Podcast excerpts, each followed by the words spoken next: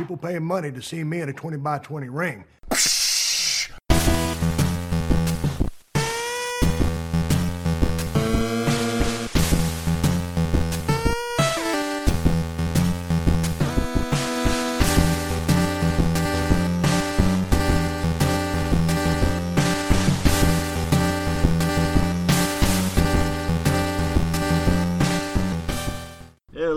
Wrestling fans, and welcome to another episode of the 20 by 20 Ring Crew. As always, you got Matt here alongside Joe. What's up? What's going on? We've been away for a couple of weeks. We're trying to get some kinks out in the uh, in the podcast world and our in our in our regular lives as well. Uh, everything's going good on my end. How about you, Joe? Never, ever, ever buy a refurbished laptop if you can help it, ladies and gentlemen. You know what? I so I I just I just landed a new gig in IT. Um, Congratulations. Thank you, thank you.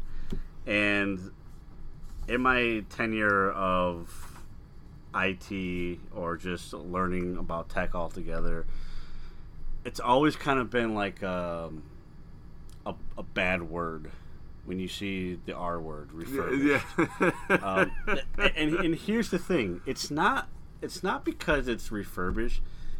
Be- Because of the the main reason why it's not because of the simple fact that it's refurbished. It's because you really don't know who's the one that refurbished. it. Refurbished it. Yeah. That's that's exactly what's And going on. That's the problem. Anybody can kind of just say, "Yeah, slap a tag on it, it's good to go." Um, that happens. It, it happens. Technical difficulties happen. The beauty of us not being on a schedule, we make up our own goddamn Yeah, right. schedule. So we're here. I hope you guys enjoyed our uh, our February twenty by twenty by twenty from last week. Um, it's a couple weeks behind. It's not a big deal. We hope you guys enjoy. It's one of our favorite episodes to do, the 20 by 20 by 20. We're still going to do one in March. We're still going to record one in March because there's a ton of topics that we need to talk about. But we're not going to do that this week. Uh, we're just going to kind of get back into the swing of things of pro wrestling. We're going to talk uh, Forbidden Doors. We're going to talk WWE. We're going to talk a little bit of Revolution. We're going to start, though, out east, in the far east because February 28th, the last day of, of February, we saw the final championship defense of the IWGP Intercontinental Championship. Tetsuya Naito was unable to take that title from Kota Ibushi, and instead, Kota Ibushi is going to have those titles unified. Obviously, it goes deeper than that. This is a New Japan decision, of course, but we saw the last title defense of the IC title. It is no longer. It's officially retired, as well as that heavyweight title. They're going to have a brand new belt. It's just going to call the World Heavyweight title. Is that correct? Or it's going to be called the IWGP World Heavyweight Championship. Yeah, yeah, okay. I believe that's the official title. Brand new belts. So, Yep. so even that heavyweight title is no more. But Beautiful belt too, man. both of them are beautiful Yeah, oh, belts. And I, I, I gotta start with the, the Intercontinental Championship. About 10 years of, of it being a, a title belt. Ton of history in those 10 years, ton of great moments. You and I have all, I'm not even gonna ask because I already know the answer. but for everybody out there listening, what is just your reaction to them unifying these belts and therefore getting rid of because that's essentially what it is getting rid of the intercontinental championship Well, when they said they wanted the greatest of all time, they said, give us the honky tonk man and Colonel Jimmy Hart. You better believe it. I'm the greatest of all time, and standing beside me, the greatest manager of all time. Jimmy, you tell them what you've done for me. Go on, Colonel. Well, you know, Honky, we've done everything together in the whole world. You know, when it comes to hit records, this man has got millions of hits. When it comes to wrestling, this man is the greatest. When it comes to guitar playing, singing, and dancing, he is number one, baby. I guess you can probably say Honky Tonk's the greatest of all time. Mm-hmm. You said a mouthful, Colonel. The mouth of the South. When he talks, people listen. See, he's my man. He watches the honky tonk man's back. He's everywhere I go. He tells me things that people say about me. He signs all the contracts. He gets the honky tonk man on all the national television shows. He gets me big record deals, and he gets me the best matches I can find. Well, you and I had spoke about this in a previous episode, and I still lay claim to what I said before. I think it's bad booking. I think they might be painting themselves into a corner, so to speak, because now you have one less title to sit there and you know have a part of your organization. But it, it also definitely closes avenues in the way of booking. You just don't, you know, there goes there goes a whole nother. I guess you could call it a division you know, you you always have those those people who vie for that intercontinental title, and now that's not going to be a thing anymore. So it sucks, man. It really does suck, and you know, there's not much we could do about it now.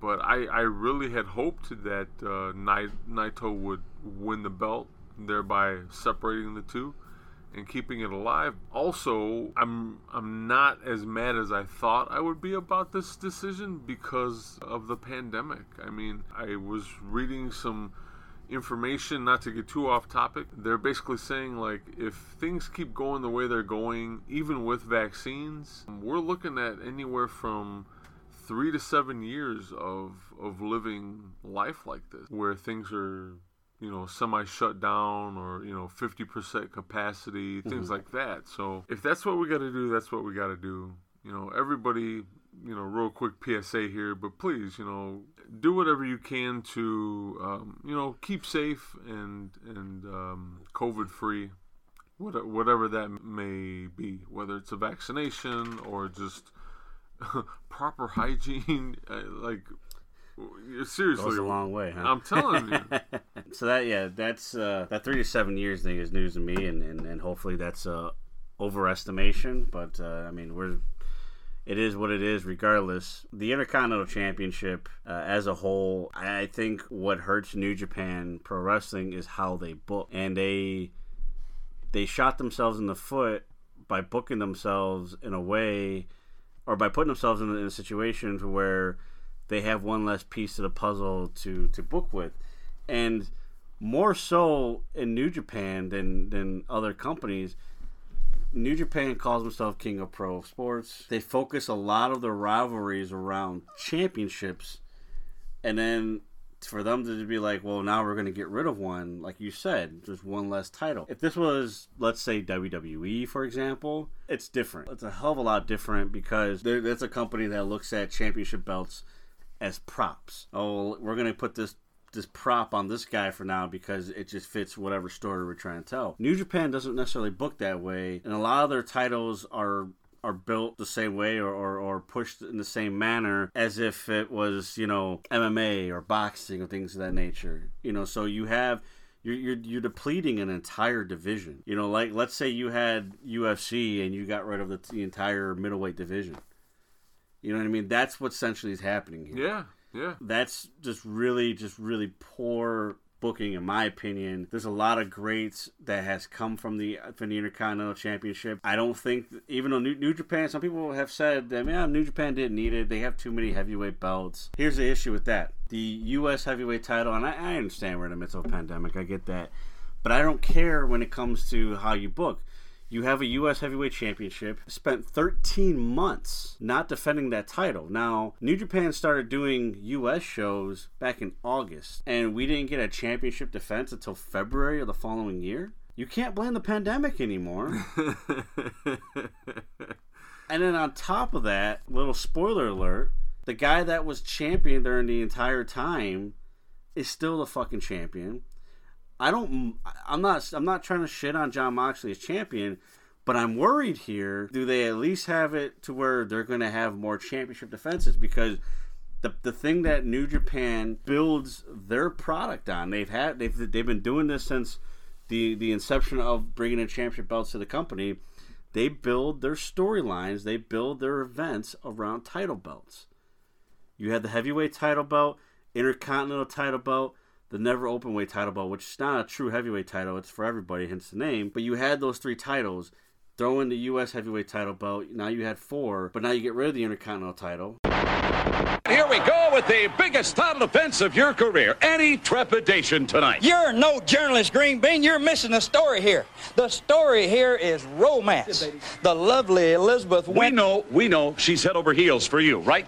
Even this bozo can see it. She wants you honky. She wants you bad.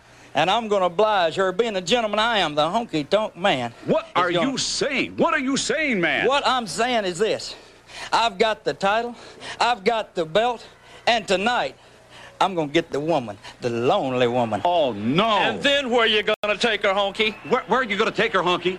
I'm gonna take her down the lonely street to the Heartbreak Hotel. You gotta be kidding me. Don't you worry, I won't be cruel. Sing it, baby. Cause I know she wants me to love her tender. Sing it. Cause I'll be her teddy bear Too much. He's too And much. you know where that hound dog Randy's gonna be? Where's he going to be? in the ghetto.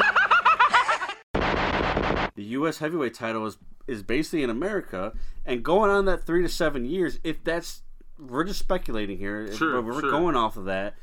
More than likely, that's going to stay in the United States because you're going to have two different entities of And, it. and you know what? I think that's why Jon Moxley kept the belt because they need they needed to stay stateside. Right. And they and being that it's easier for him to be here than over there, I think that makes Well, traveling restrictions and Sure, and, and sure. then you also have things like uh, I don't know how like quarantining for X amount of weeks. I'm not sure the rules and regulations for that off the top of my head. I pretty much well, stay in the same well, state. it- so well, in Japan, it's once you're there, it's two weeks two weeks. Okay.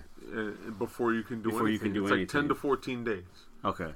And then after that, Yeah. like depending on what you're doing, Right. it might be another week. And who's got the time to do that? And if you're a guy like Jon Moxley, I'm pretty sure you're not going to do that for free. Um, Right. You know, especially too to keep in mind he's got a baby on the way. He's got a baby on the way. So yeah, again, I'm not upset that Jon Moxley won. I was of course rooting for Kenta, so was I. but Jon Moxley's still champ. Good match. I'm fine with the result. My problem is going back to Japan.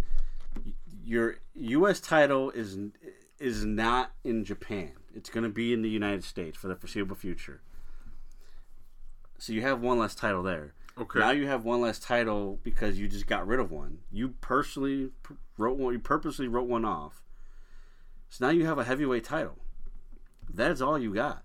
That never open weight championship is designed to be for everybody. You're going to put a lot of. You're going to have to change the way you book. Is what I'm. Was my point. Because you can't focus everything on championships anymore.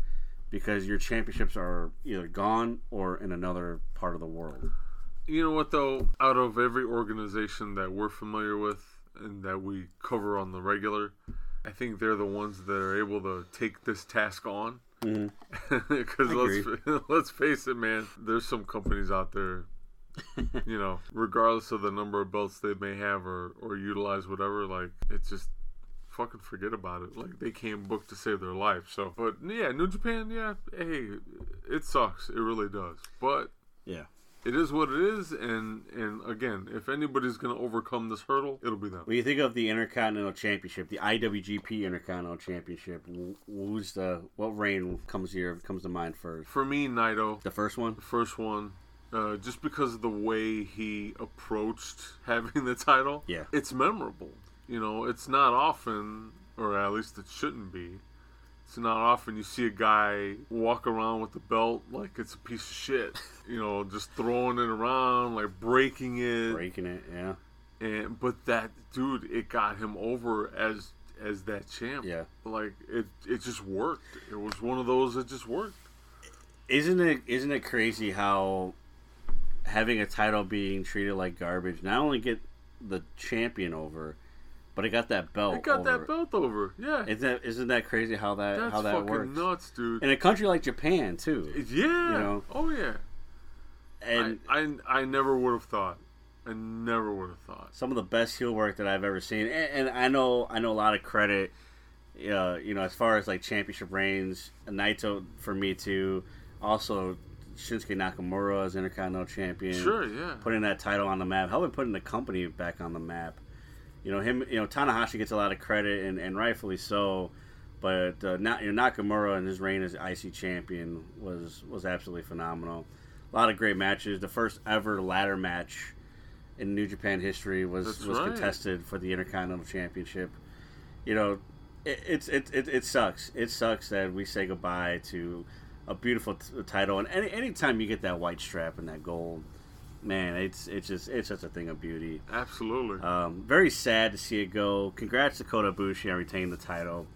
Now we're going to segue though to one of our favorite tournaments of the year, the New Japan Cup. yeah. It's I don't know how many people are going to be in this tournament. I know it's pretty it's, it's bigger than usual. I think. Yes, it is bigger than usual. Uh, Evil's getting the first round bye. Tanahashi's getting the first round. Tanahashi's bye. getting the first round bye.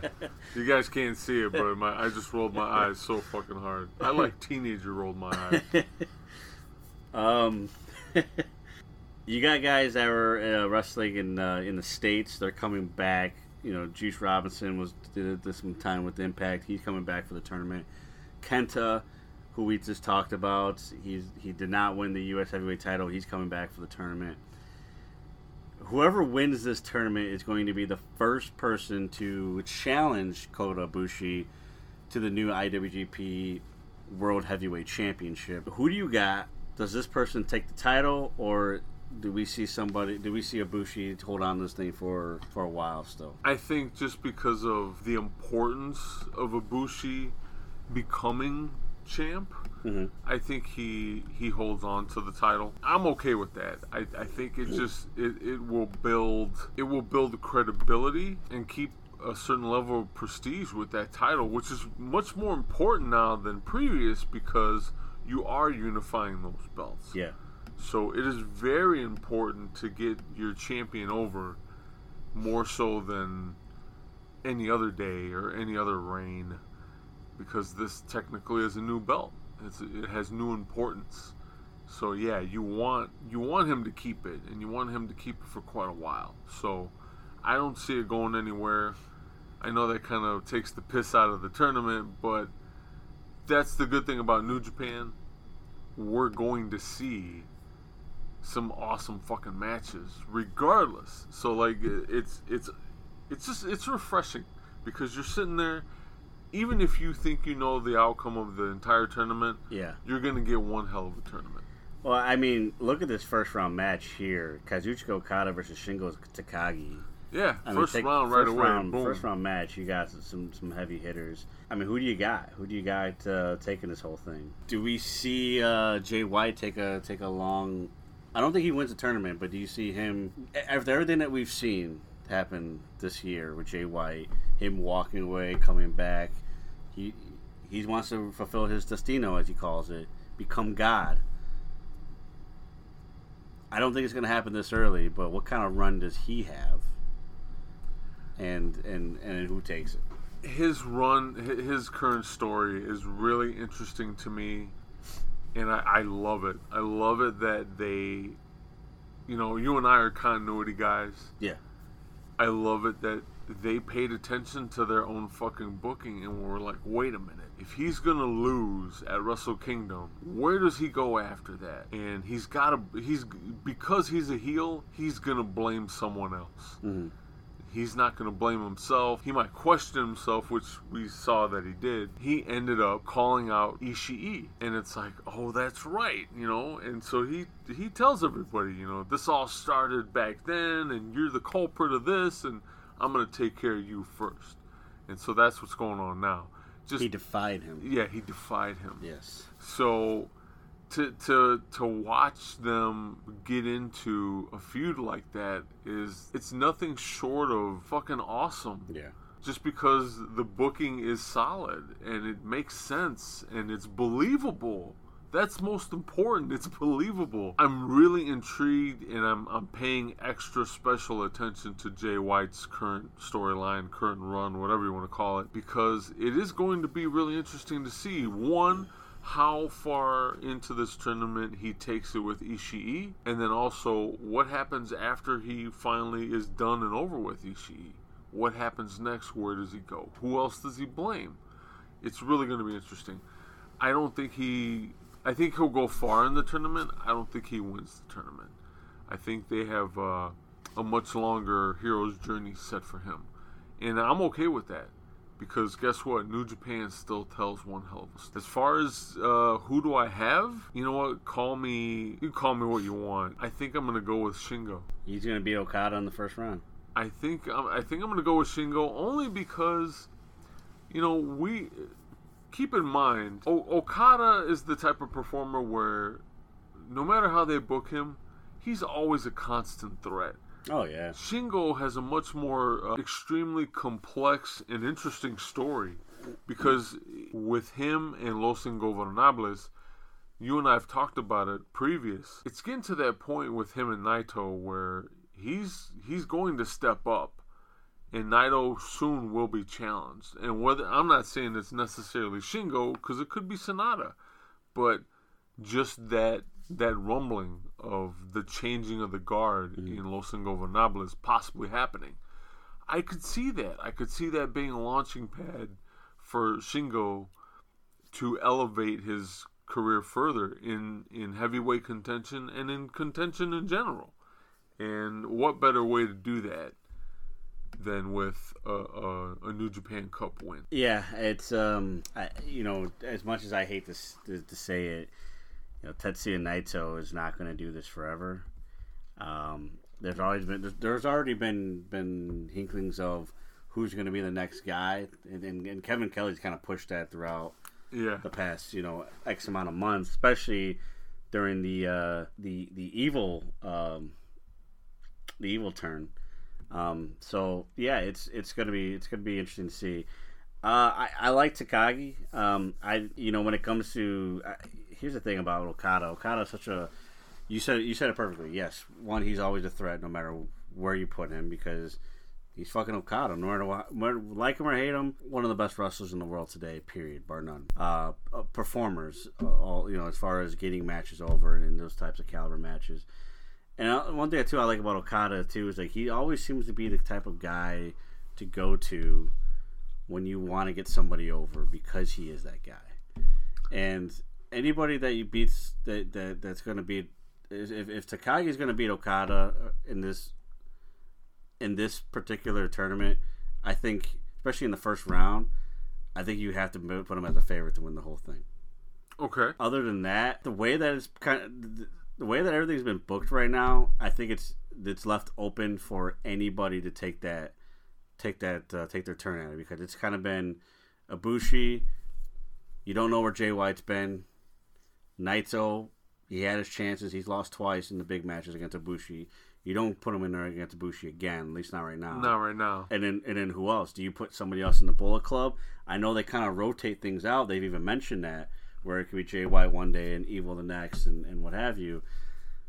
Besides Takagi, one of the guys that I'm looking at are two guys from from United Empire, and that's Great-O-Khan, who I think is still too new to the New Japan roster for them to put him in this kind of situation in. So I'm actually, I'd actually say like this is the opportunity for Will Ospreay. I, I don't, I don't know if he wins it, but I think what I'm saying is like they left it open. Like it's, it's more open than usually is. Usually you got at least like five guys that you can say like it's going to be one of these five guys. Jay White, I say no right now. Tetsuya Naito, I say definitely not because he just lost, and he's lost twice to Ibushi this year. Um, so like, who else you have there? Takagi's a good pick. Okada's always kind of, he's kind of always there. Tanahashi's kind of always there, although I don't see Tanahashi winning at all. Oh, you know what though? That this is where you and I differ because there's already been talk like what you know he he he helped uh, put over Great-O-Khan, and they made it seem like already questioning like when he'll when will he retire, and just to have that You're talking lo- Tanahashi? Tanahashi Okay.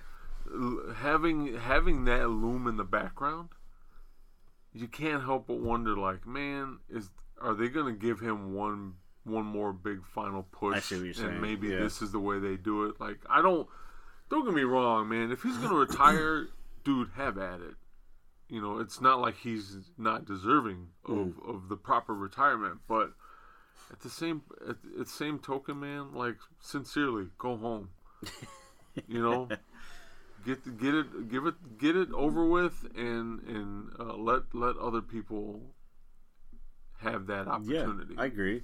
I felt that way about Tanahashi for a long time. Yeah. I mean, I, I like you you look at, at at two guys, and I know they're they're at different points of their career because he's more ahead of the retirement wave than Tanahashi is, but like a Minoru Suzuki who has higher caliber matches, but at the same time, he's not really a significant threat to win that heavyweight title.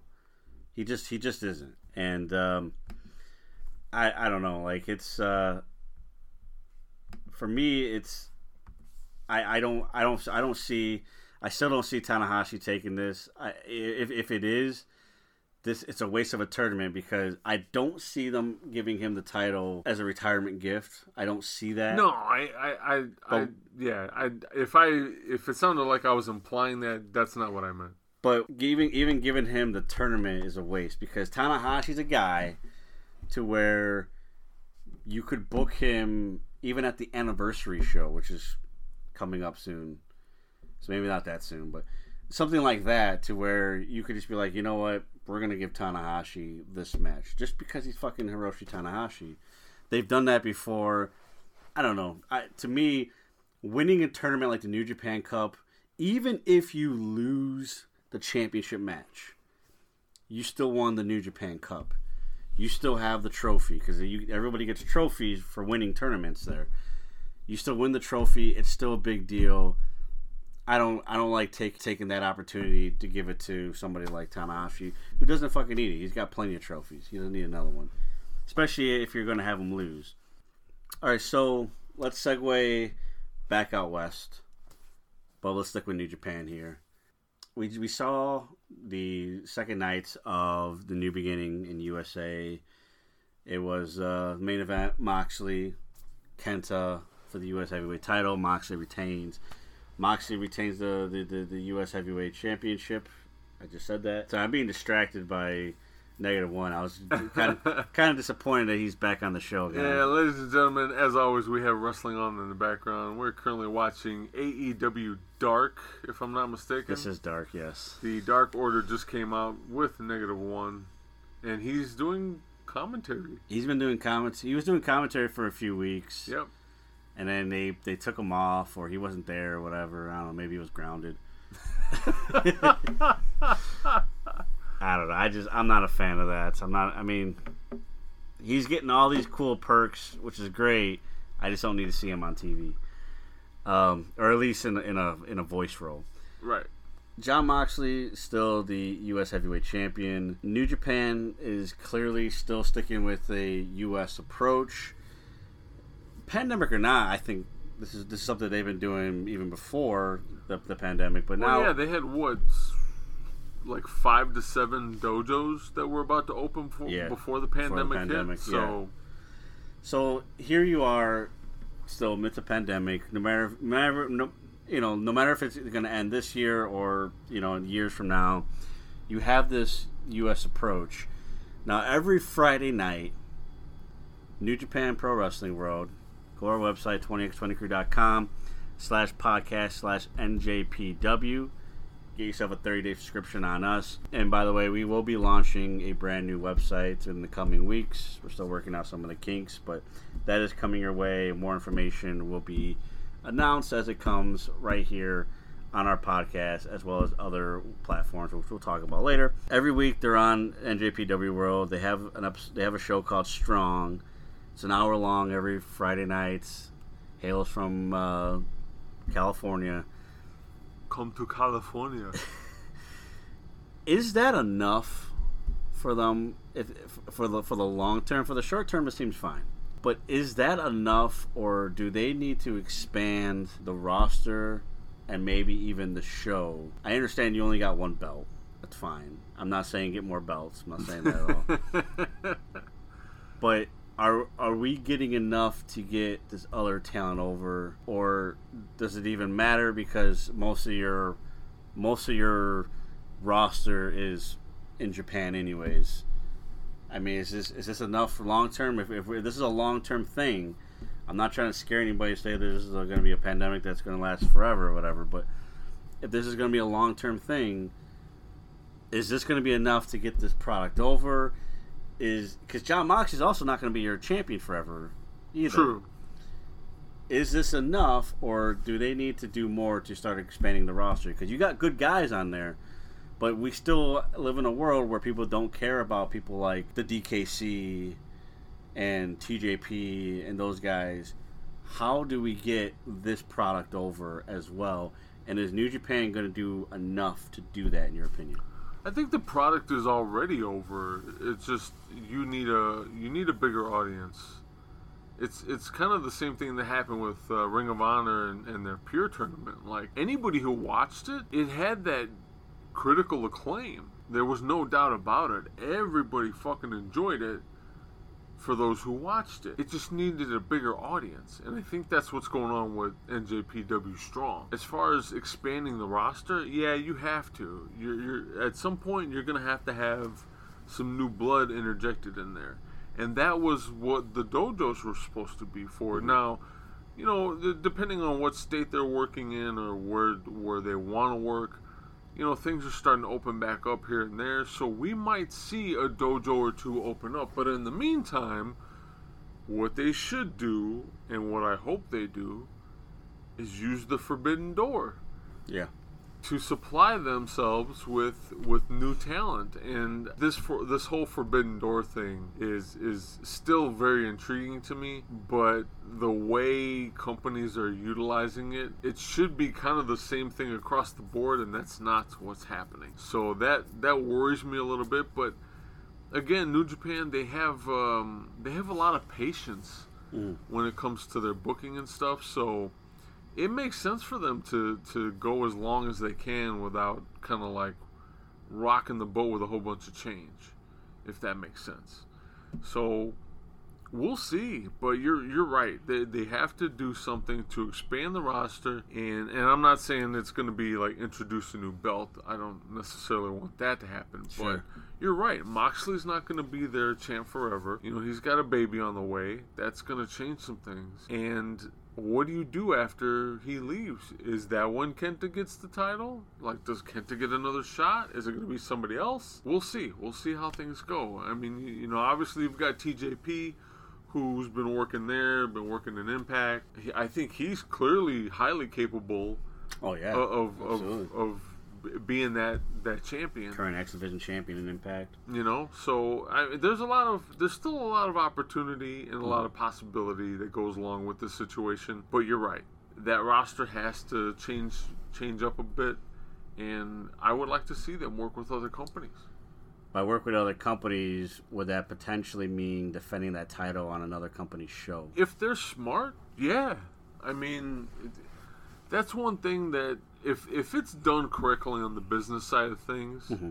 and I say that because you know you and I had a conversation about how AEW's treating Impact and vice versa. Yeah. If it's done correctly on the business side, you should be able to defend a different belt on a different company's TV and it not like it still work out for both companies involved. Mm-hmm. I say that with the NWA Women's title. Obviously, it it was brought to AEW and has since been defended and changed hands on their product. Um, and for those of you who who don't see the smile on my face right now, NWA's coming back, so I'm excited. Yeah. Power's coming back. It's uh, it's a good time, good time. So, um, but yeah, to, to stick on the subject of this, yeah, yeah, it it should be totally possible, totally. I just I have I love the wrestling there. Um, I think a couple of changes need to be made. I, I never want to have somebody out of a job. For me, I may maybe disagree with me. The commentary team, which is half Kevin Kelly, uh, just doesn't have that wow factor for me when I listen to him and Alex Koslov together. I don't know, man. I'm just I'm just I'm so taken out of it, out of out of the commentary work that mainly Koslov. I, I love Kevin Kelly. I was gonna say Yeah. the problem is definitely Koslov. So I just I, I I think I think it's time for a change. Again, I'm not trying to have somebody lose their job, but you know, hey, if it ain't working out, it ain't working out. But I, I think I think when I, when I bring up guys like the DKC and uh, the Regal brothers, the the problem is they're talented, extremely talented, but nobody knows who the fuck they are. Yeah. They you need you need a little more star power in there. Star power is good. I'm not saying have star power come in and they run the show. Or exposure, That too. you know? That too. You know the you know you I mentioned the title being defended on another show. It could be easily done by having somebody like the DKC on another show. Yeah. You know, and have somebody fucking mention plug New Japan. It, it's a very simple thing. That's what I need to see. And as patient as New Japan is, and that's what I love about their booking, it doesn't work in an American audience because most of American audience isn't patient. And no. and, and that's where I think some of the growing pains that we've mentioned way before Forbidden Doors were ever mentioned. Yeah. that's where it comes in because you you can't continue to book to what you want to do hundred percent. Yes, stick to your guns, stick to what what's worked, and stick to what's true to you. But you still have to adapt to the other culture. Oh, I get it. Guns, Bullet Club, pew pew pew. Speaking of, of guns, I just I just thought about this. Uh, You want to bring back the smoking guns? I want to bring back the smoking guns. Okay. Uh, Bart, where you at? Let's do this. um, no, just a really interesting, interesting question here because we meant you mentioned the pandemic, you mentioned things being open up. Well, prior to this being, prior to us recording to this earlier in the day, and this is not a pandemic talk, ladies and gentlemen, but this is strictly wrestling related. But the state of Texas has announced that it is officially opening up 100%. Woohoo! That's where I came the gun. Yeah, now you're getting it. Listen, I'll prove it. The stars at night are big and bright. Wait, don't hang up. Doesn't to, to for me, doesn't it feel like we should be if that's if they if it stays that way, assuming this is keep in mind this is brand new as we record this. If it stays that way, should we expect a company from Stamford, Connecticut, moving from Florida to Texas, simply because they can have people at their venue to to live attend every single week? I tell you what, I wouldn't put it past them. I really wouldn't. And you know, you and I have seen the loony buffooneries of one Vincent, Mc- Vincent Kennedy McMahon before. It's not out of the question. It's just not. I think about it, dude. No, yeah, seriously, I, think about that's, that's why I brought it up. WrestleMania. Yeah. they've been fucking doing whatever they can to get people in there and Mm-hmm. now uh, last i heard they're still want to they still want to run it at like 25% capacity Okay. if texas is going to open up 100% i'm not saying they're going to move wrestlemania there but future future big events or, Mm-hmm. or you know maybe they take a lease out for a stadium to where they can have people week after week watch raw Yeah. and be in in there yeah I I don't see that. I see that happening like lickety split. It'll Mm-hmm. happen right away. Um, let's face it. We all want things to go back to normal. Oh yeah. You know what Texas is doing? I'm not on board with that. I really am not. I have uh, I have friends and family in Texas, uh, and one of them happens to be a doctor, both her and her husband, and they will be the first to tell you this is not a smart move. So, um, you know, again, I, I'm not. This isn't a pandemic episode or anything Sure. like that, but fucking again, I'm gonna sound like a broken record, but here's the PSA again. Damn it, be safe. Take Yeah. care of yourselves. Do what you got to do to stay COVID free. I just, I just want things to go back to normal too. So Yeah. I, mean, I you know look, I, I save all the political stuff, keep it to myself for the most part. Whatever whatever I gotta do to to get my ass back in a wrestling show again, that's what I want to do. You know, or you know conventions and all that stuff as well. I want to do all that. You know, so I'm not here to talk conspiracy theorists or anything like that. And I agree with my partner. I do. I stand by that. I do my part. I wear masks everywhere I go. So wait a minute, we're not going to talk about lizard people. We're not gonna talk about lizard people or, or any other kind of BS. so WWE right now is at Tropicana Field. They're they're there probably just until the end of the month. I think WrestleMania is gonna be the first show at Raymond James Stadium, and I think the plan is for them to stay there because remember, Tropicana Field is the home of the Tampa Bay Rays. Yes. the Rays are back playing baseball starting April. I think I think opening day is April first. Uh, maybe it's even like the last day of March or whatever. So they got they got to go. They got to leave. Yeah, they got to go. just like they left the Amway Center when they were doing it there, they got to leave again. Raymond James Stadium is, is unoccupied until late summer, early early fall. So I I I, that the, I think the plan was to do that. Now, for me, it should be enough. It should be enough to be like, if you're okay to do 25% capacity because you're able to space people out, I, may, maybe even less.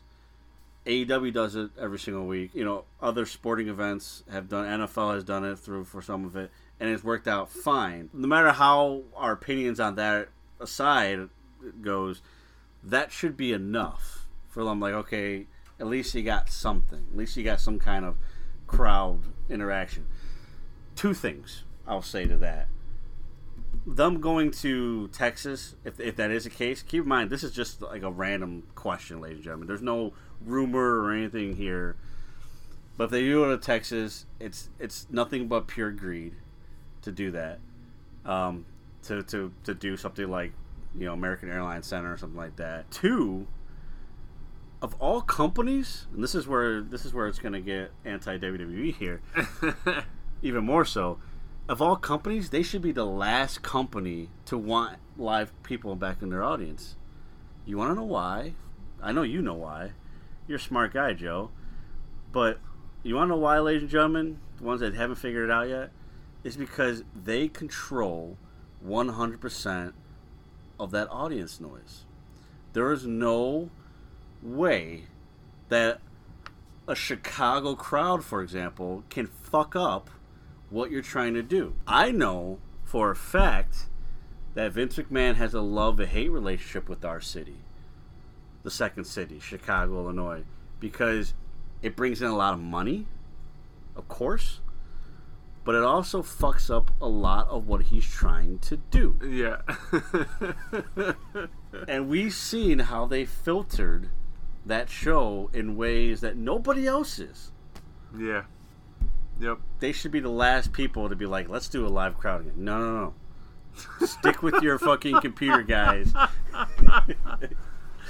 That's a, my piece of advice. Stay the fuck away from a live crowd because until you get better product, you really don't want to know what WWE fans have to think about you. Uh, I don't know. I don't. I don't know that I agree with you completely. I see where you're coming from, but I think in order for them to get that wake up call, that rude awakening that they need, that their product really fucking stinks. I think they need to have a live audience, But- something that's not controllable.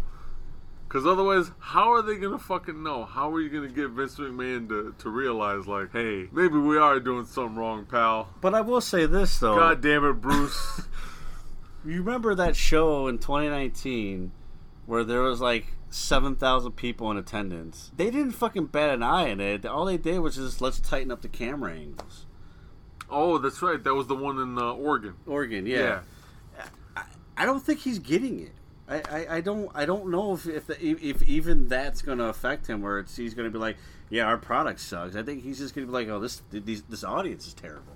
I don't know. I, No, I, no, I, I wanna, no. I want to say you're yeah, right. no, that makes that makes a lot of sense now that you say it. But I mean, just I just don't know if you'll ever fucking get it.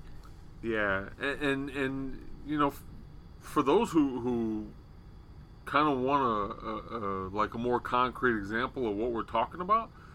Uh, what WrestleMania was it where Cena versus Triple H was on on the card in Chicago? That was 22. 22. Okay, so I'm at 22 with uh, w- with a, a few mutual friends, and we will be the first to tell you. I'd say at least 80% of the the entire building was booing John Cena. Yeah. Without us, without the shadow of a doubt, and. When you go back and watch that on the network or on DVD, Yeah. that is not the That's case. my next point, though. I, I think I think we start seeing that. I think we start seeing filtering live noise. Well, just- they're, yeah, well, they're doing that now. yeah, well, I mean, like on live TV, you just you just start you just start coming in with some fucking pre-scripted.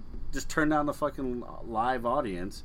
We have the technology to do that. We know that. yeah, yeah. Just no, just filter it. They're cheering the shit out of it. They're not. They're not booing this.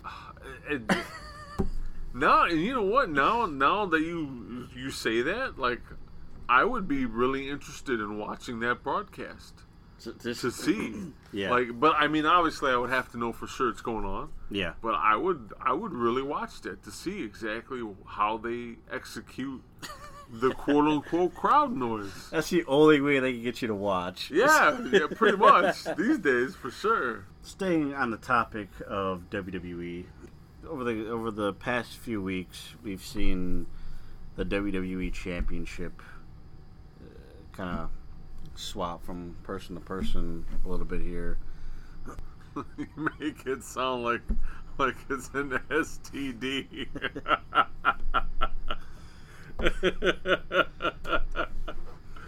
oh boy. I mean, that's not a bad way of describing it, I guess.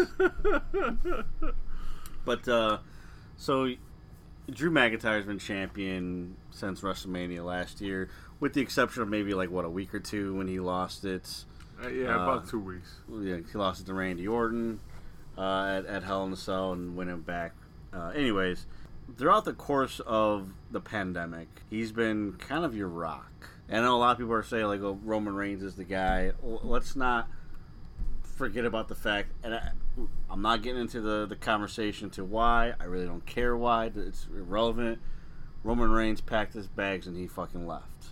That's that's the business side of it, right? Okay. You know, you can say all you want about all the other stuff. That's the business side of it. Drew McIntyre didn't do that.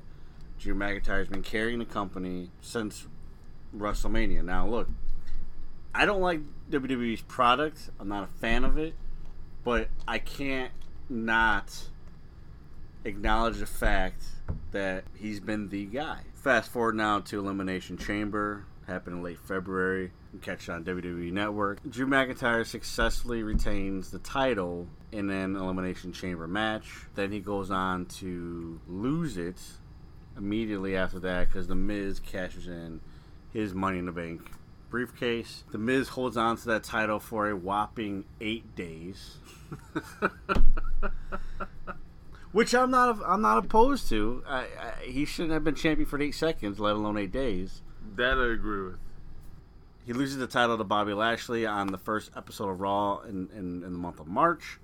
Bobby Lashley also also note that he lost the United States Championship uh, on the same show, uh, Elimination Chamber.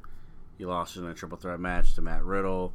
John Morrison was also in that match. Keith Lee was originally supposed to be in that match. I, remind you know, remind me, is Keith Lee legit hurt or is this like a storyline thing? I don't know for sure, and the only reason I say that is because uh, Mia Yim did have COVID, and sh- that's part of the reason she was taken uh, out of action. And you know they are getting married, Right. so it, a lot of people are saying it's either he contracted COVID from her, or it's just them having time off to be married. One way or the other, he wasn't around. he loses the title, but he doesn't get pinned. He doesn't submit. Triple threat rules. Champion can lose the title, even not being part of the decision. Okay, so Bobby Lashley gets rid of that title that way. Eight days later is win the WWE Championship. There's a lot to pick here, and let's start with Drew McIntyre because he's the guy that is kind of like backburnered right away. We're in WrestleMania season we are by the time you listen to this that's a few weeks away from wrestlemania. By the time we're recording this we're eh, same thing about a few weeks from wrestlemania no matter which way you look at it. He loses the title about a month well let's, let's call it about what five six weeks before wrestlemania? Sure, yeah. and then immediately is put out of the picture. He's got Sheamus now. That's that's his thing. We talk about booking and bad booking. From to me this is one of the most disrespectful things they've done in a long time because the guy, if you could literally carry the company, if you could literally do that, he would have been the guy. And his thank you is Sheamus. No title, just Sheamus. Yeah, just in, Sheamus. in, in a really bad costume. so I, He's still wearing the suspenders. and He's still wearing the suspenders. Shitty derby hat. so I, I asked the question, and maybe we should put this on a T-shirt. What the fuck's up with that booking? You know, every time someone brings up the idea that Vince McMahon holds grudges, I don't want to believe it because I, I, I want to think, hey, this is just this is just bad booking and you know there's there should be no credibility to that statement where Vince McMahon is purposely burying his own talent but every time it gets brought up like there's it's like a viable possibility you know? There's there's always those those stories about how he would consistently try to bury all the the Rhodes you know dusty cody dustin mm-hmm. that you know goes back to beef with dusty from years ago. It's just like what the fuck? And and maybe maybe this is what's going on with drew mcintyre for him basically fucking things up the first time he was with the company. You know, maybe this is Vince just not letting go of that and like fuck. You know, I'm gonna make this kid suffer, but Or maybe even recently with the Goldberg situation where he That- got he that- got COVID. yeah, that too. I mean, this is this is I, I don't hold it. Uh, I don't put it past him to be like, "Damn you, kid, you got COVID. Uh, yeah, You exactly. fucked that up for me." So I, I should have laughed, but fuck, I mean, it's it's a legit thing.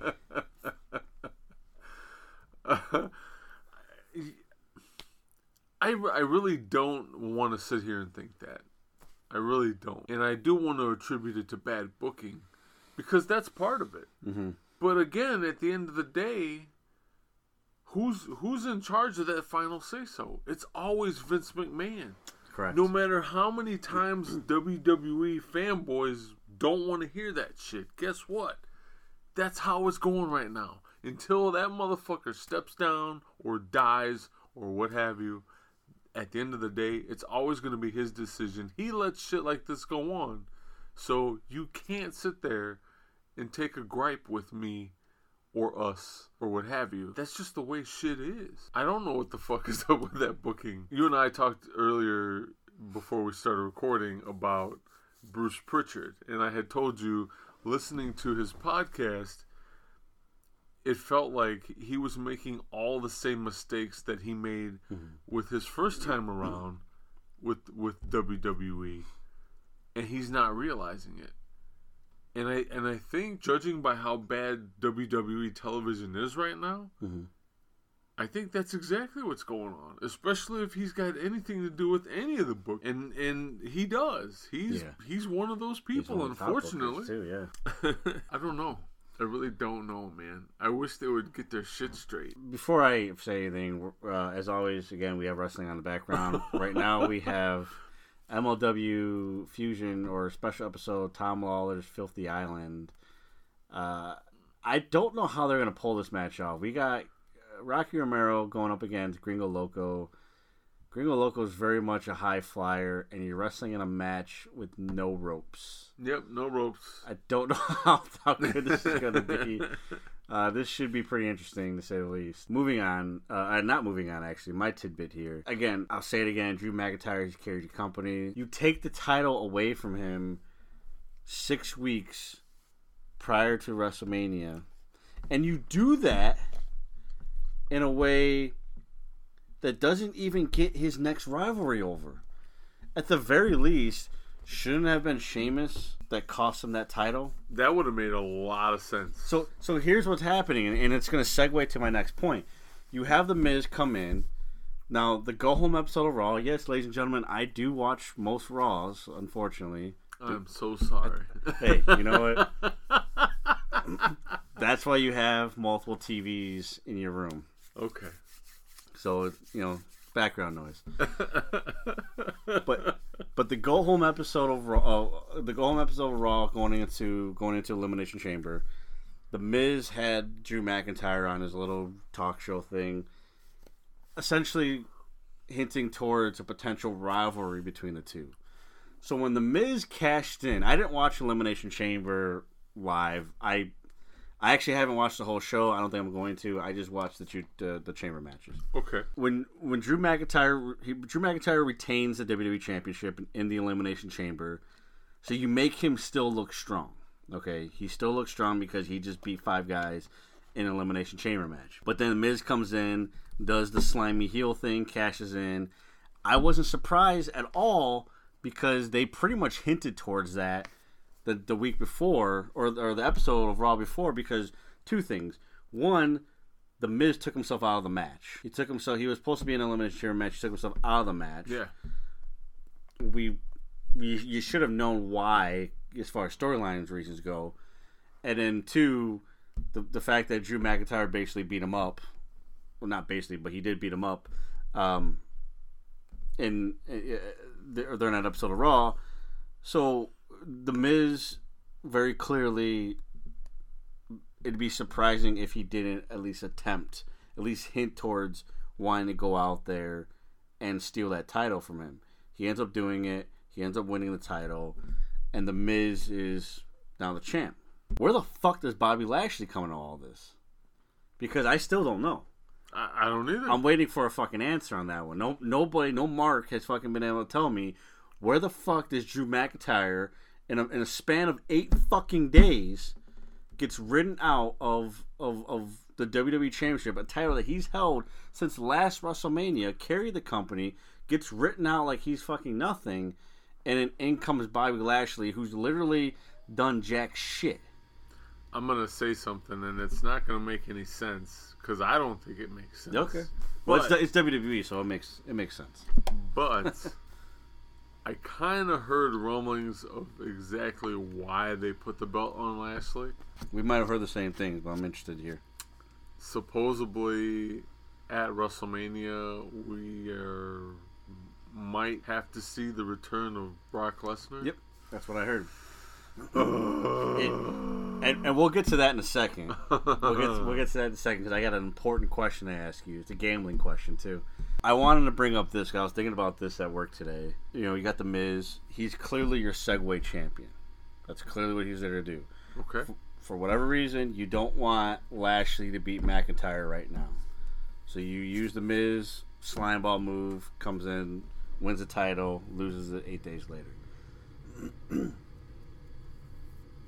I said there's a lot to pick apart with this, ladies and gentlemen. I wasn't lying. the next question I have, it's a little bit of a segue, but it's still very much WWE related. It's still very related to what we just what we just talked about here. The Money in the Bank cash-ins. Yeah. I can't fucking stand them. I've never liked them. I think they're they're stupid. I, I think when it when it first happened, you know, when Edge did it all those years ago, you and I are not the biggest Edge fans, but I thought okay, it makes sense. It does make yeah, it did make sense. But it when you do it for the pet over a decade now, it's kind of getting old. You look at somebody like The Miz, who's now a two-time champion. Both times were cash-ins. I know some people say like, "Oh, he's a he's a heel. He's a great heel, and that's the way he should win those titles." But when you really look at it, does it does it have as much meaning as it should winning those titles when you beat somebody after a grueling elimination chamber match? No, they're And they're superficial title reigns. To be honest with you, at and, that point, and that's my point here. Especially so, the first title reign, he did that. He main evented WrestleMania and he won his match. Okay, he got his WrestleMania moment. He got his 15 minutes of fame. This this match, this particular situation, it was just a fucking prop, so he can have, so he can be the segue champion, so that Lashley didn't have to beat McIntyre. Lashley could beat a weaker opponent. Yes, I said it. Miz fucking is terrible at wrestling. I, I think Miz's daughter is a better wrestler than the Miz. He's fucking garbage. He's not a good heel. The only reason why I, I, I find him annoying is because I find him annoying as an individual, as a human being. I wish he didn't fucking exist anymore. I'm not wishing death upon him. I'm just saying I just wish he'd go away and stay away. Going to Iraq. Again, I, I've said it before. Talentless equals the Miz. Plain and simple. And then you give him a title. You're better off keeping that fucking title or, or briefcase with Otis at this point. Because really anybody could have fucking cashed in. Because you didn't want somebody strong holding that title and losing that title to Bobby Lashley. That's my biggest point here. You want to have a segue champion, segue champions exist. But give it to somebody who actually will do something for the next guy. What does Bobby Lashley earn by beating The Miz? Not a damn thing. And I'll tell you why. Because he won it. He wrestled The Miz twice on on that episode of Raw where he won the title. The first time he, he beat The Miz wasn't by countout. They remade the match for later on the night, making it a lumberjack match. And he just goes in there and destroys him. Okay? That's your world champion, ladies and gentlemen. Bobby Lashley basically just wrestled a fucking pillow. WWE Brawling Buddies. They're bigger than big and ready for battle. Hit 'em, throw 'em, headlock and slam slam 'em. Brawling Buddies are bringing it. Dad? Oh, it's on! I don't I don't know how you anybody can defend that. I, I I get the whole argument that you know this is Vince McMahon's thing. I get that. I've, I've I know that very well. I don't know how you can defend this as a, as a WWE mark. How do you defend a guy who carried your company for a fucking year during one of the worst years of our lives, of our existence, and he carried the company. He did it. He did it very well. One one of the only one of the the only good thing about Monday Night Raw was Drew McIntyre. And by the way, Drew McIntyre wrestled Sheamus that same episode of Raw where the Miz lost the title to Bobby Lashley. That match goes 22 minutes. Not the not fucking match of the year, but I was entertained by it. I thought it was solid. Those two definitely can work well together. I know we just made fun of Sheamus. I'm not a Sheamus fan, but he's the type of guy that he's when he's in there with the right talent, you can get something out of him. And Shame and, and Drew McIntyre is one of those talents. Why is that not good enough to go into WrestleMania with? Well, first of all, it's not a pillow; it's a rumble buddy. It's a Rumble buddy, yes. You know what, man? I I don't know. I really don't know. And here here's what also bothers me about this. Clearly, they're trying to have Lashley be the guy who is as strong or as a formidable opponent to go up against Brock Lesnar at WrestleMania, if that's the plan. Hmm. So, let me ask you this now: How is Drew McIntyre strong enough to beat Brock Lesnar, but now all of a sudden he's not strong enough to beat Brock Lesnar? My only thing is that they don't want that match twice in it, two years in a row, or they don't want Lesnar beating Drew McIntyre because in their weird fucking mind, Drew McIntyre is the guy that's going to continue to carry the company, just not WrestleMania because we had to have attraction So matches. then, so then, how is that a Be- because what we talked about attraction matches nothing that actually once wrestlemania is over we hit the reset button and we start all over again there is no reason to put brock lesnar which by the way we're talking what five weeks going into wrestlemania because he hasn't shown up yet five weeks going into wrestlemania at this point hasn't we haven't seen him since last wrestlemania now all of a sudden we're going to put him in the title match Well, yeah, he's Brock Lesnar. because he's Brock Lesnar. That's exactly why. And then that's my point. That's what I, that's what I've been fucking saying since since we started this fucking podcast. And everybody laughs at me. Everybody fucking laughs at me and says I don't know what I'm talking about. This is what I'm talking about. Every fucking year it's the same goddamn match. It's Brock Lesnar versus insert random guy here. In this case, it's going to be Bobby Lashley. Somebody, some fucking moron out there, thank you for listening to the show, by the way. He fucking said, oh, it's the match, it's the dream match that we wanted to see in 2006 when they were really pushing Bobby Lashley. Well, first of all, two things. I don't know who the fuck's dreaming of that fucking match because it ain't nobody that actually likes wrestling. And then two, I'm sorry, but we missed that then if that was the case. And you know what? That match, that quote unquote dream match, that was under an MMA banner, not It was. Yeah. It was. Yes.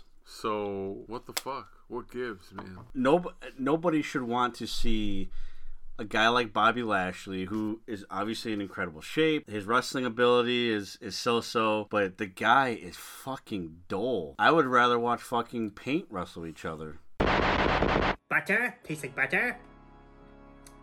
And apples. This tastes like Danhausen took a fresh apple off of a tree, took it down, took a bite out of it, and said, "Wow, yes, very good." This uh, look at this. There's the fresh apples that they made this with. Its ingredients. Is there apples in it? Would appear not. Yeah. to see Brock, to see Bobby Lashley in a ring in a main event of WrestleMania. There's a part of me that thinks that this was part of his contract, maybe when they signed when they signed him from Impact a couple years ago, that he was given guaranteed a championship match. I don't fucking know. Who the fuck knows? I.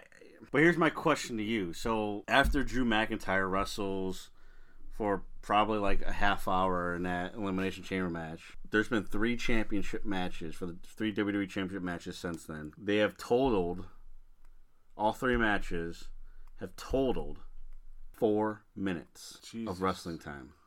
Four minutes in three WWE championship matches. Bobby Lashley versus Brock Lesnar. Over under four minutes.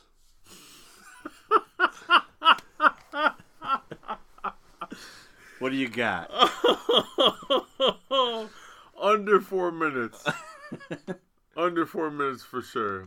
And and that's what that's gonna be the shittiest part about all this. They're gonna they're gonna wait till the the final part of WrestleMania, night two, and then guess what? That motherfucker's gonna come out and he'll show up and he'll come and he'll fucking destroy Bobby Lashley and that'll be it. One, two, three.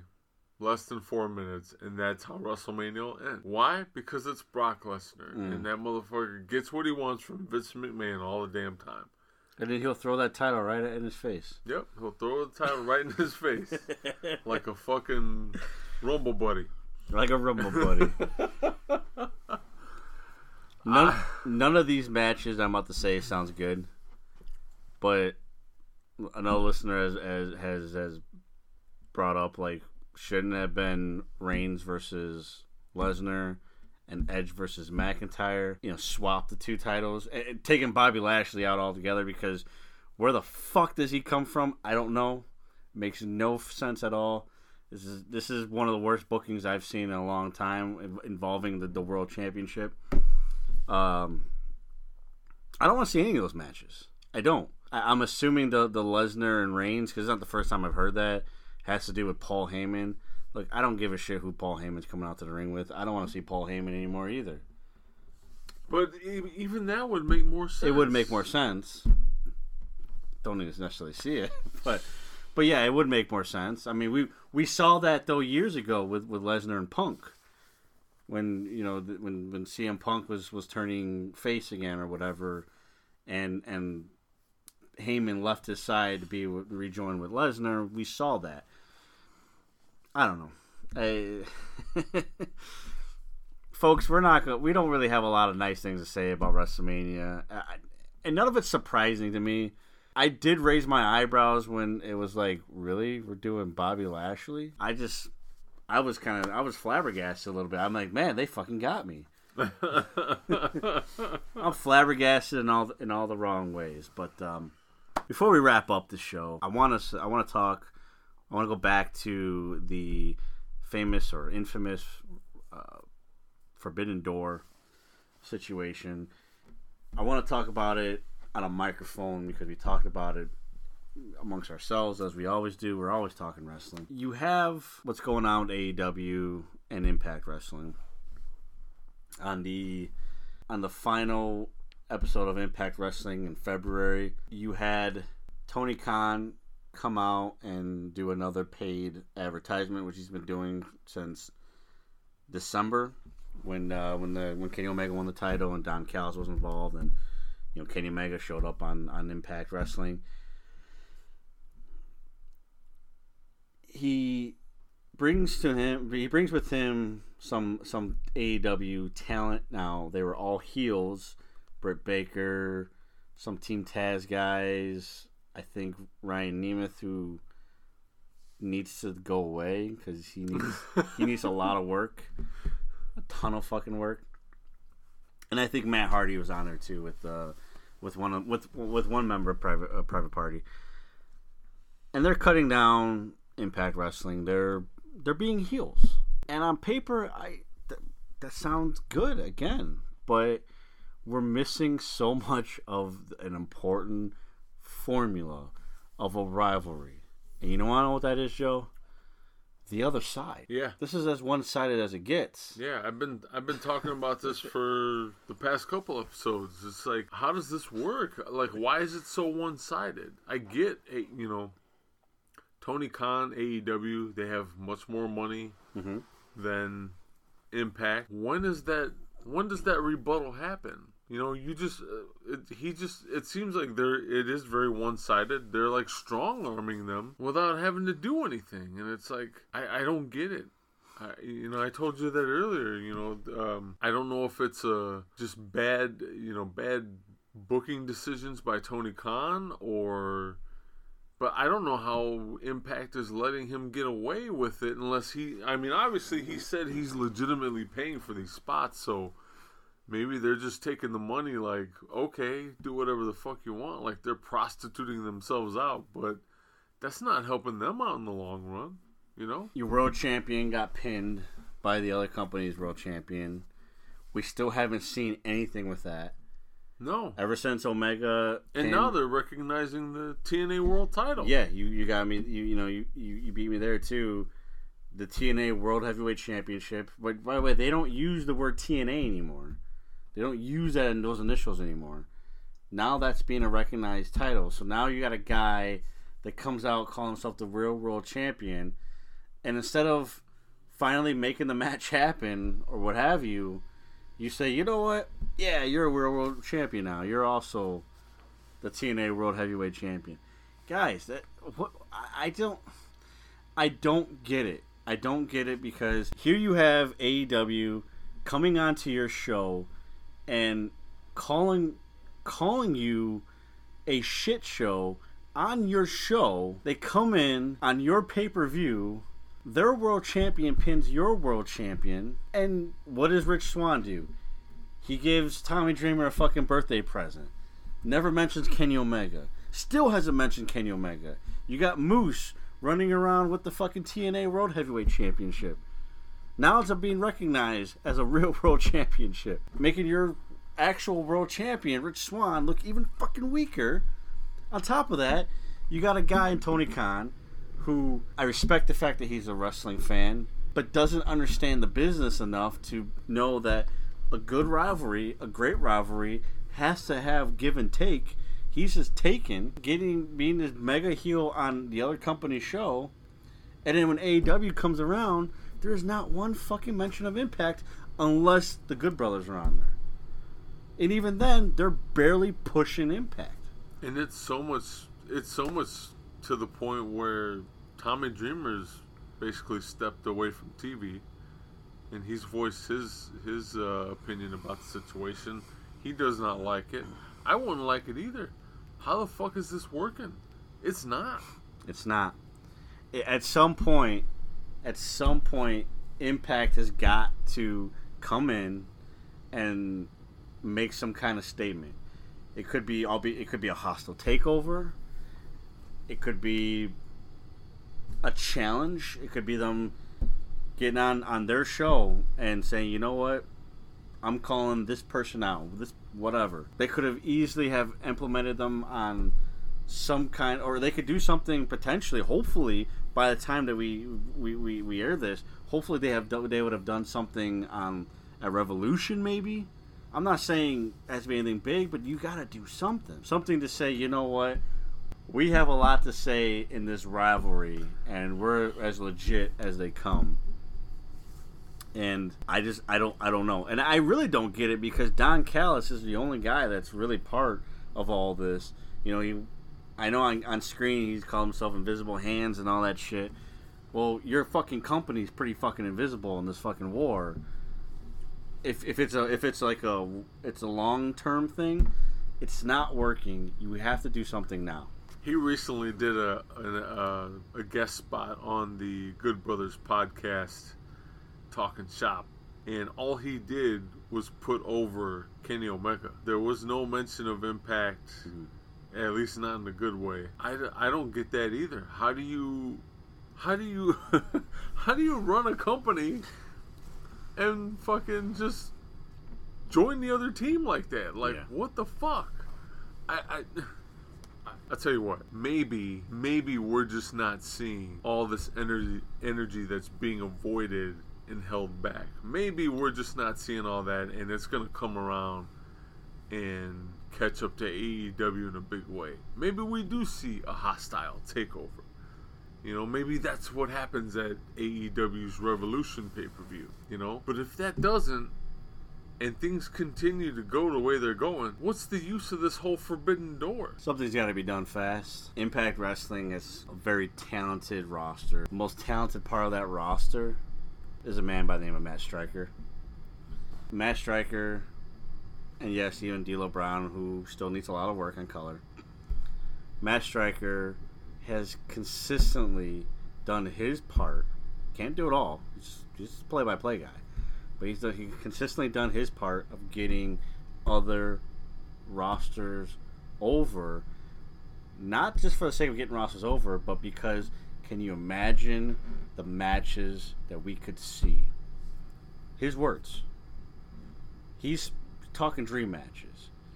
So he talks New Japan, he talks AAA. He even brought up what we're watching now, MLW, with Leo Rush. Leo Rush right now is uh, he's a, he's a champion in, in AAA. I I, uh, I forget what title he's got. Um, one of the cruiserweights title. And uh, he talks about all that while also getting his roster over because he knows how good his talent is. He's doing his job on for his company, but while doing the job for the other company. It's not hard. Yeah, but he's also seasoned. You know, I, I'm not saying he's he's a I'm not saying he's a booker or anything like that, but he's a, a self-admitted like wrestling super geek. Yeah, he is. for for for lack of a better vernacular, but he knows he's been in the business, he's been around it, he knows how shit works. And I think that's where Tony Khan suffers. And this you know, this is his like we'll call it his rookie season of of booking right now because this is like pretty much the first year at this point of AEW has has been completed mm-hmm. you know, now that that first year is under his belt, he's got to get better. Things have got to get better. You said it yourself watching AEW the past couple weeks. It's just the same regurgitated, nonsensical bullshit mm-hmm. over and over and over. And they're not doing themselves any favors either. Right. So you're right. Things have to happen. They have to happen fast in order for this to to keep steam. Because otherwise, people are just going to be like, "It's more the same. What the fuck am I watching? Why am I watching?" I especially too. I mean, AEW's got a lot of fan. You know, uh, got a huge fan base, but you also have a lot of skeptics. You have a lot of people that are are calling them, you know, WCW 2.0 still and all that, and, and and hiring guys like Sting and even Paul White didn't do them any favors. Not that Paul White's really going to wrestle, but he, I, I think he might, but here or there. but- Yeah, he said he's going to occasionally wrestle, but even that, really quick, I, my favorite, uh, my favorite nickname for AEW is TNAEWCW.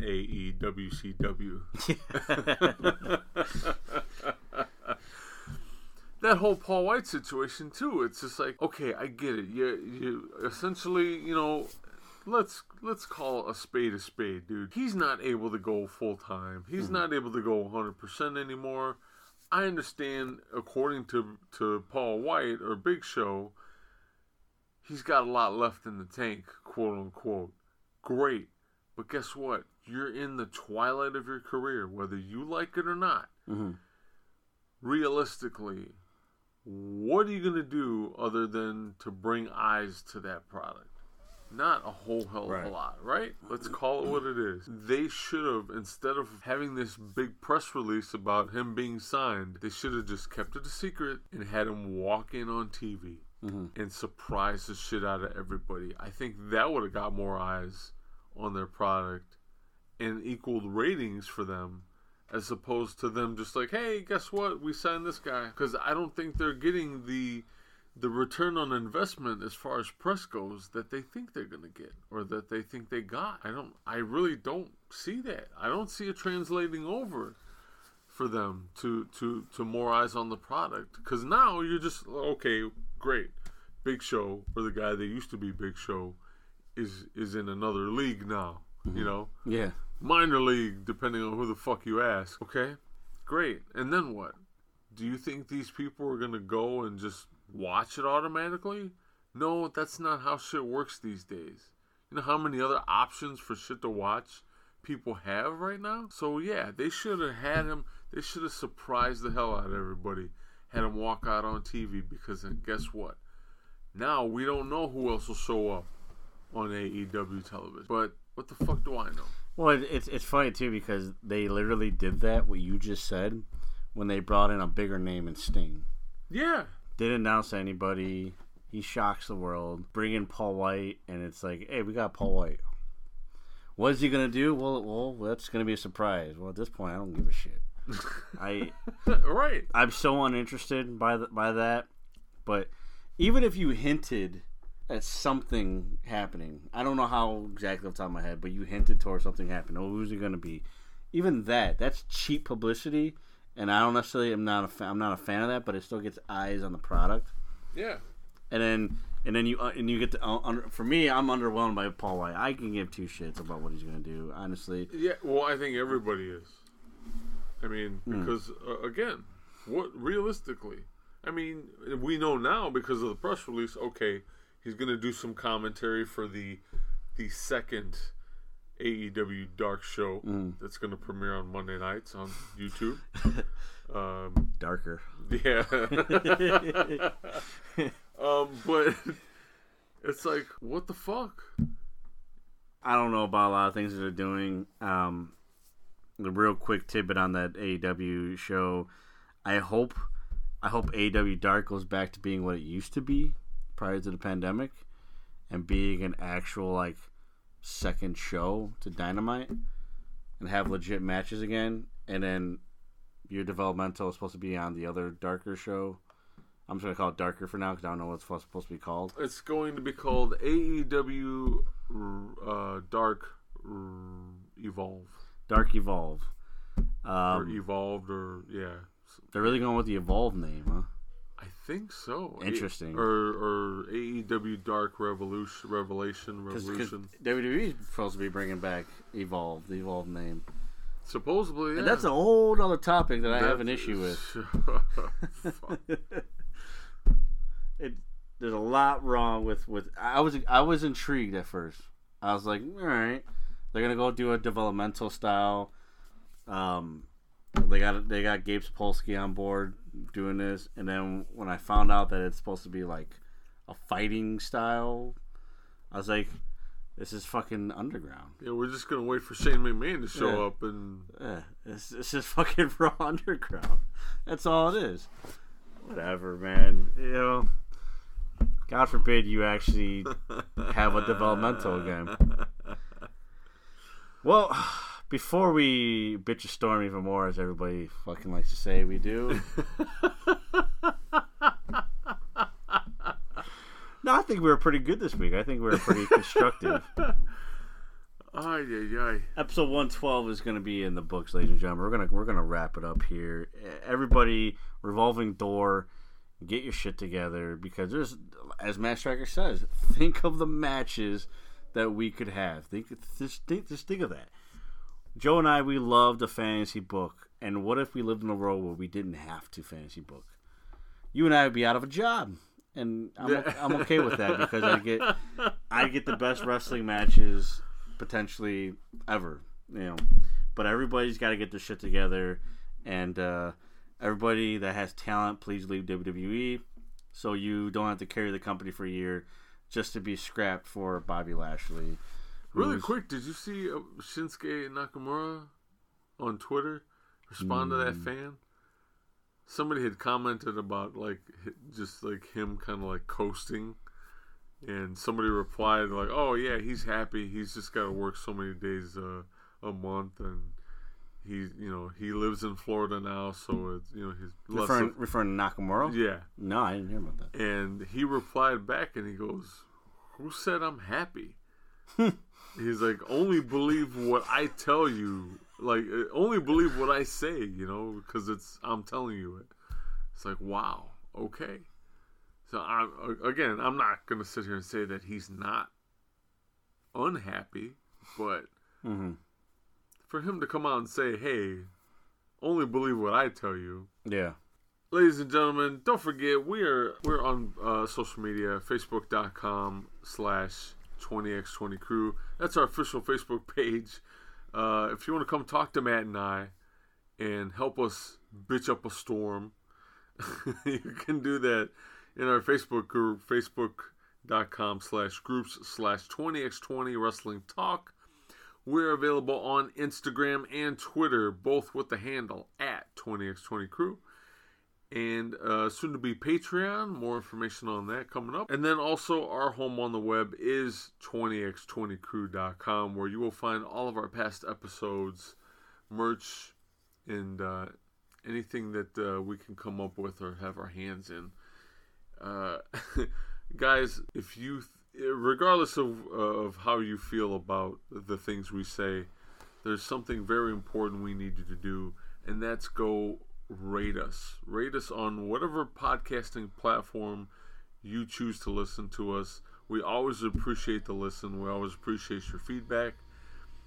At this point, I don't even care if it's one star rating because you know me, I'm not about fucking star ratings. Ask ask Dave Meltzer.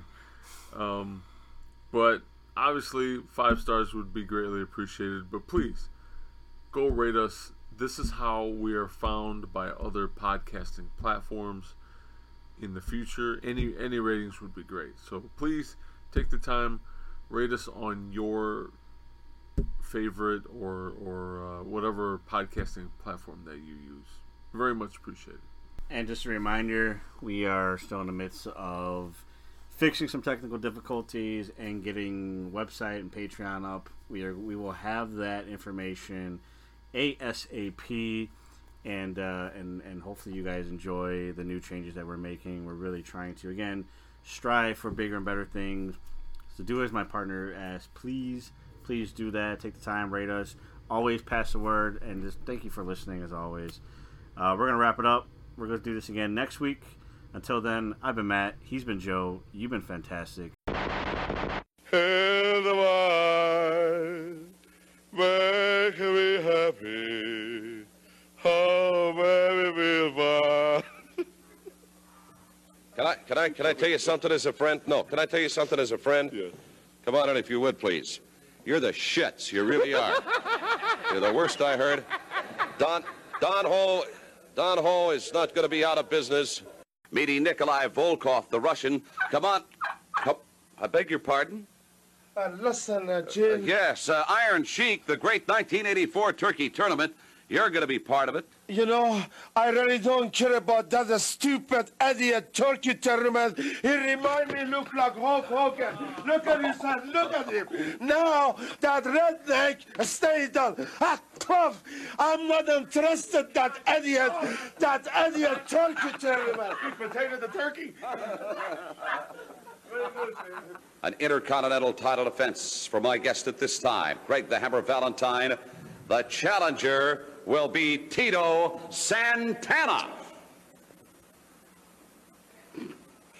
Tito Santana. Greg, come back here. Come back here. Greg, you may laugh about Tito Santana, but Greg, come back here. Come back here. You may, this man is serious. Greg, you come in here, you shout, you rave, you, you just go on and on and on. Julie, please, if you'd come on in here.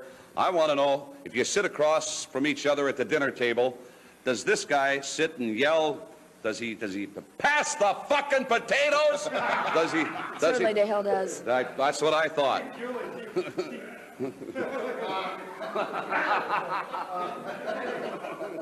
Another fellow Texan going to be going against the likes of strongman Ken Patera. Captain Lou Albano, if I could prevail upon you, sir, I, I saw him wandering around here. I don't know if the great state of Texas or the cities of Dallas, Fort Worth are ready for the likes of Captain Lou Albano. Apparently not, Bobby Heenan. Where the devil is the man? I can't figure it out. Well, knowing Lou Albano, he's on the phone. He's doing some big business. You know, he manages Ken Patera. Ken Patera is a very, very powerful man. In the Olympics and the in the uh, Pan American Games, Look at a he won five. disappear just out of thin air. Well, maybe he's called somebody to bail Patera out of jail. Maybe he's in another scrap again. Who knows who he worked over this time? You know, that guy's got a short fuse. His mind's half gone. He's he's, he's the most wanted wrestler in the world. He's won in nine states. You know, the guy. Wait a minute. Well, here's an update. It's 11 states now. 11 states, yeah. And only 12 cases of rape. That ain't bad for the weekend. No. yeah. And you should have seen what he did this past Thursday on Thanksgiving. He, What'd he do, Gene? He, uh, he nailed a turkey from the rear. Fans, stay tuned. We're going to do this one over again. The one with the big dick. Yeah, the one with the one with the big the turkey with the pecker on it.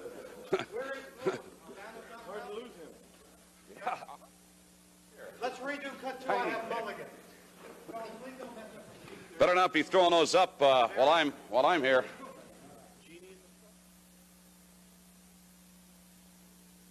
Or anybody's gonna come out here and put down Thanksgiving or America. And especially, you're not gonna come out here and spit on the country where thousands. The thousands, soil. the thousands of military people that lay in them, in the, in the soil. Not only military, but my own mother lays in the soil of America. And you're spitting on her grave when you do that. So you remember this, Iron Sheik. When that match starts, all the people are going to hear the national anthem. And they're going to be standing loud, and they're going to be standing proud and tall. And they're going to hear, they're going to hear what it's like to be an American. They're going to know, Iron Sheik, that I'm coming for business. And they're to hear the Marine hymn, and that's when they're to see me. And that's when you're to see me, Iron Sheik. I'm to come after you like I've never done before. And then, when it's all over, after they play the national anthem, after they play the Marine hymn, then we're to play your song, Iron Sheik, on your way out of Fresno's Convention Center. And you know that song? It's called Taps. Taps. We're to play your song, Iron Sheik. Taps. As you were. Straighten up your act, boy. You're going to have to go down and do some push-ups. Do you I- hear me? I thank you very much. Sergeant Slaughter, a week from tomorrow night, here in Fresno. Freddie, I wonder if you could get him to put this. I know. Is that that means I missed interviews in St. Louis? Right. Is, isn't that what that means, Friday? That, that that he missed interviews in St. Louis when he should have been there? It was on the booking sheet. He missed interviews. Come here. No, I'm not kidding. Come here, Friday. Come here. Come on in here. Friday, uh, you're kayfabe. Come here. Right, sure. You speak of the language. Uh, Kamala, what's this shit about uh, you missing uh, interviews in St. Louis? I want to, I want an honest answer here. I'm going to confront you. I'm just like uh, what's his name, Walter Cron- Cron- Cronkite. Uh, I don't speak English and I can't read English, so I missed the interview. Yeah, well, that uh, I thought we had it though. It was written up uh, in Swahili by James Barnett. I thought you would have got the goddamn message. This is ridiculous. When you're supposed to be in St. Louis for interviews, what the hell are you doing sitting on your ass in some goddamn hotel over in Ipswich, Illinois? Uh, I do a little fucky fucky. Oh, okay. That's a very good. That's that's real good. Okay, good. Yes, we're going to be right back after this. Thank you, Kamala, and good Friday. Junkyard dog, you said that your mother raised you to go to the big house and you can do this and you can do that, but you ain't done nothing until you meet the Ugandan giant. Cause I don't speak English, but I tell you one thing, I got a great amateur background. Let's look at that body. 22 inch chest, 58 inch arms. Uh, pencil? Pencil, yeah, that's big. Uh, I don't know if I'd uh, buy a lot of those. They may not be selling.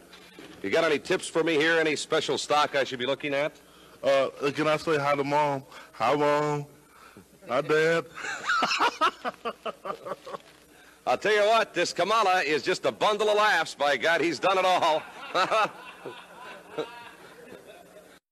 خسرو وزیری و ویکتور ونتر و همه دنیا الدروشا من شما را می‌شناسم. بله بیا. آیت الله جین اوکلن و همه دنیا جانکیار داگ و مردم ایران همه شما را می‌شناسه. مخصوصا مک شارپ ان اشمیارج مک شارپ و همه دنیا پر بله بیا. آیت الله والی کاربو ورنگانیا من شما را می‌شناسم مولا. بله بیا. آیت الله خمینی و مردم ایران Kamala, Kamala, Roshan, Alabia, Ayatollah, Mansur.